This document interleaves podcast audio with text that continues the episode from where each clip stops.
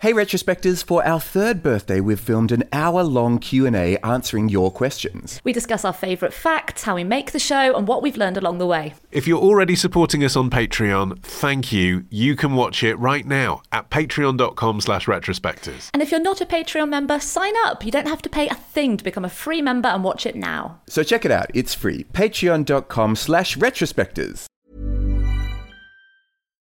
Life is full of what ifs. Some awesome, like what if AI could fold your laundry?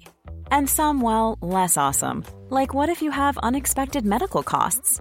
United Healthcare can help get you covered with Health Protector Guard fixed indemnity insurance plans. They supplement your primary plan to help you manage out of pocket costs. No deductibles, no enrollment periods, and especially no more what ifs. Visit uh1.com to find the Health Protector Guard plan for you.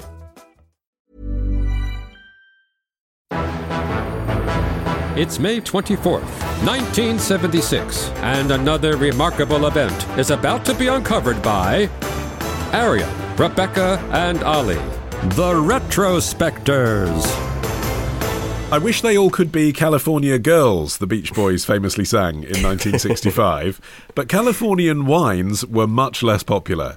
Ask any expert sommelier and they'd tell you, well, just the word sommelier gives you a clue, doesn't it, that the world's best wines were from France, obvs. And that was the prevailing wisdom until this day in 1976, when some of France's most renowned wine experts gathered together for a blind taste test and, sacre bleu, preferred the tipple from Napa Valley, an event that became known as the Judgment of Paris. And every invited journalist, save for one, uh, a reporter, George Taber from Time magazine, turned the invitation down because I suppose the idea of putting the best French vintages against just new wines from the upstarts of Napa Valley in California, everyone knew who was going to win that competition, so why waste a day? It's like inviting Olympic gymnastics judges to adjudicate a competition between proper Olympians and first time amateurs. It was just like a waste of everyone's time, so why even bother turning up? Yeah, and Taber's account of the event is only four paragraphs long. It was obviously just intended to fill, you know, a little spot in the corner of one of the pages of the magazine.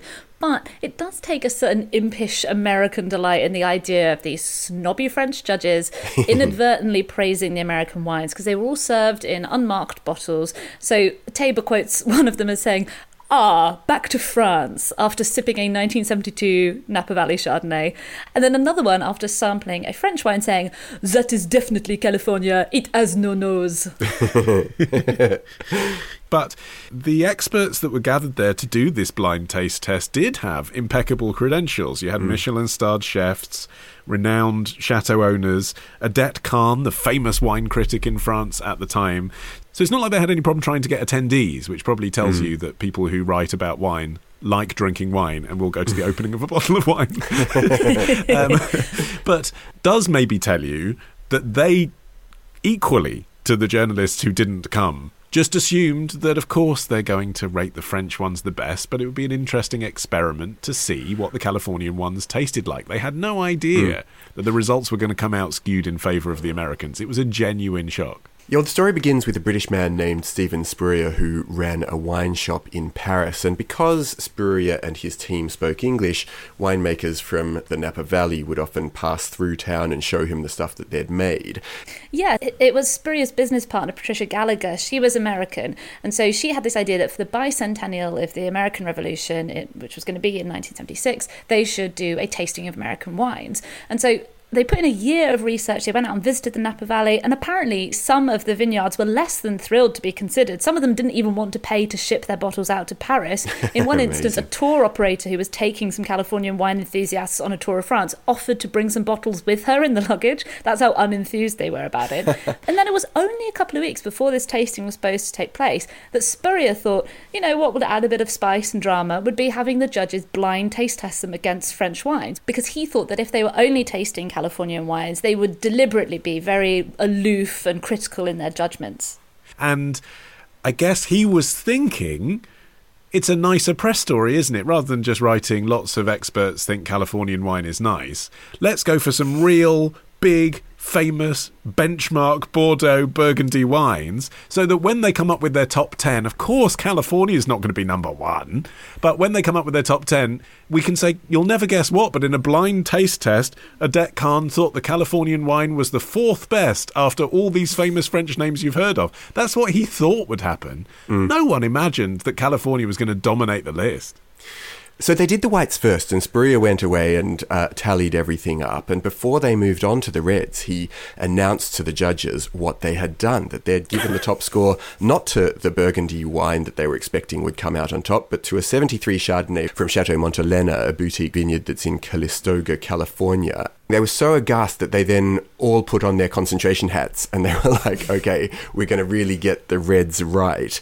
But again, they got it wrong. Oh, well, only if you're French. Well, the, yeah. You've shown your colours there. Yeah, they gave the. so, Arion's a self-hating new world member this panel. How can we possibly be good enough? so the, the top red wine again ended up being a Cabernet Sauvignon, a 1973 one from Stag's Leap Cellars in Napa Valley. The thing is that these top spots drew so much attention, but when you actually look at how they ranked the wines, it was definitely not a washout for the French. So the second mm. place in the whites category went to a French vintage, and then for the reds, the second, third, and fourth spots all went to Bordeaux wine. So it's not like the French were trounced. It was just no. that those headline figures just didn't go in their favour. Yeah, but that's from a perspective of 2022, where we're used to the idea that you go to the supermarket and many of the best wines are from the New World. But that was not the case then, especially yeah. in France itself, because. Um, of course, they have so much domestic wine that they only drink French wine. In California, they were used to importing wine from France and drinking their domestic wine, but people in France weren't even aware that California wine existed. Yeah, Spurrier was asked later how Californian wine was viewed at the time, and he said, California wine was not viewed. California wine did not exist. but I think the reason why it was so shocking was in both instances, a non French wine had been the winner, you know, and yes, then the next best wines were French, but that in itself was shocking. And apparently, Mike Grgic, who's a native Croatian who made the wine that came out on top in the whites category, said that he really didn't understand why it mattered until the New York Times called wanting to take his picture. And then he said, I started dancing around the winery and singing in Croatian that I was born again.